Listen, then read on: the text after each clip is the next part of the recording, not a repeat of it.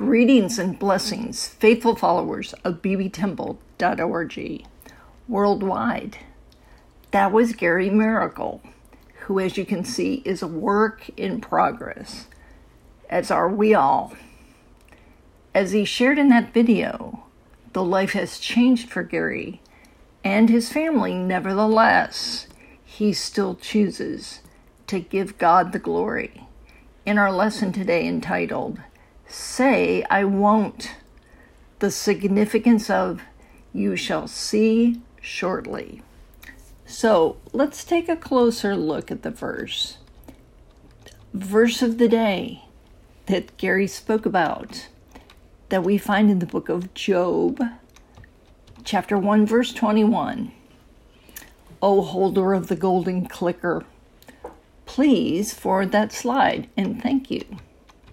And it reads He said, Naked I come from my mother's womb, and naked I shall return there. The Lord gave, and the Lord has taken away. Blessed be the name of the Lord. So, we've talked about this book, the book of Job, in the Old Testament, of course. We've talked about it before, you know we have.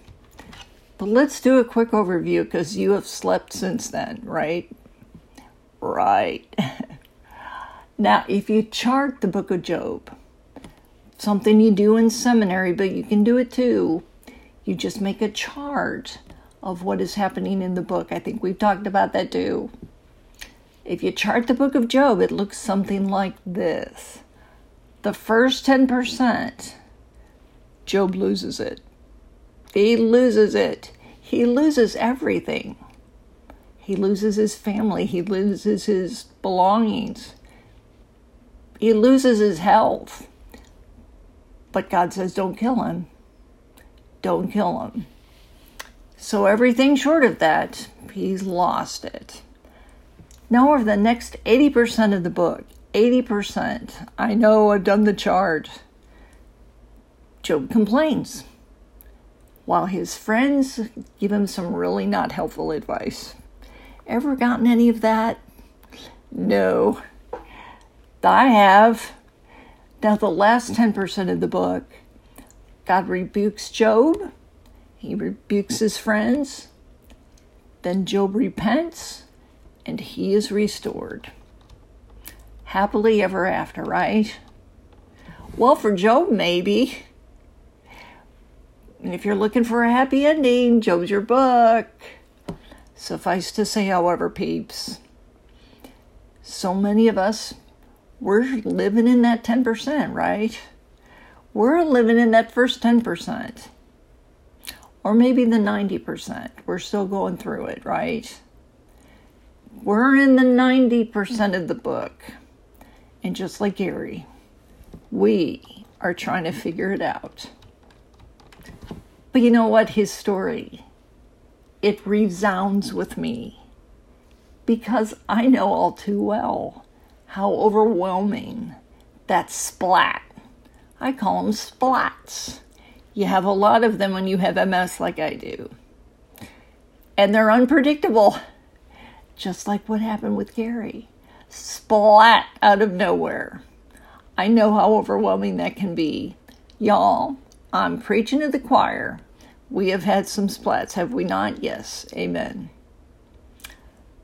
But even if you've been dealing it for even if you've been dealing it with with it for decades, like me, it still can be overwhelming.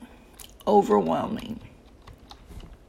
But oh peeps, what joy awaits us, even in the midst even in the midst, even while we're going through it.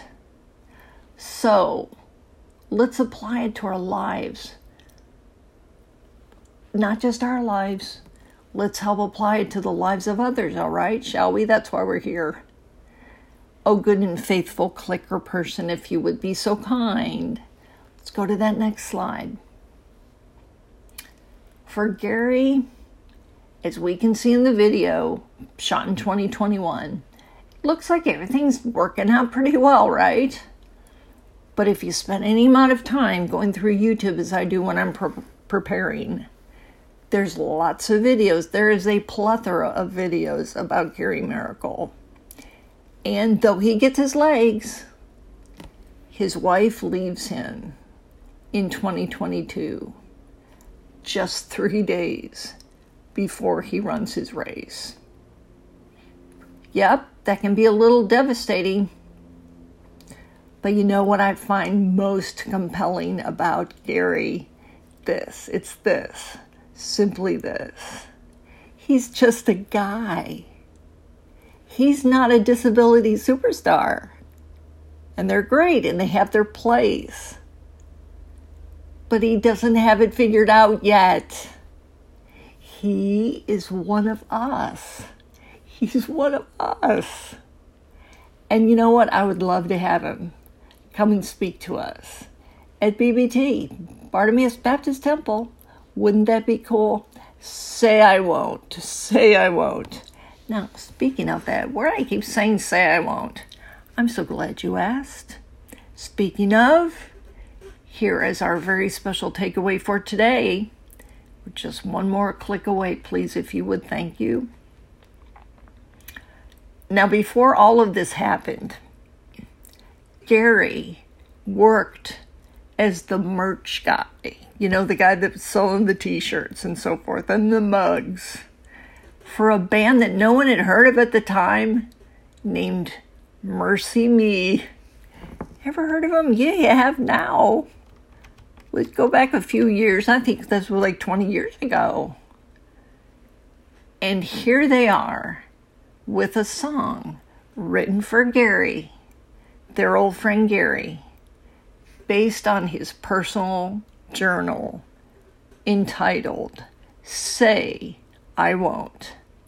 Enjoy, peeps. Enjoy.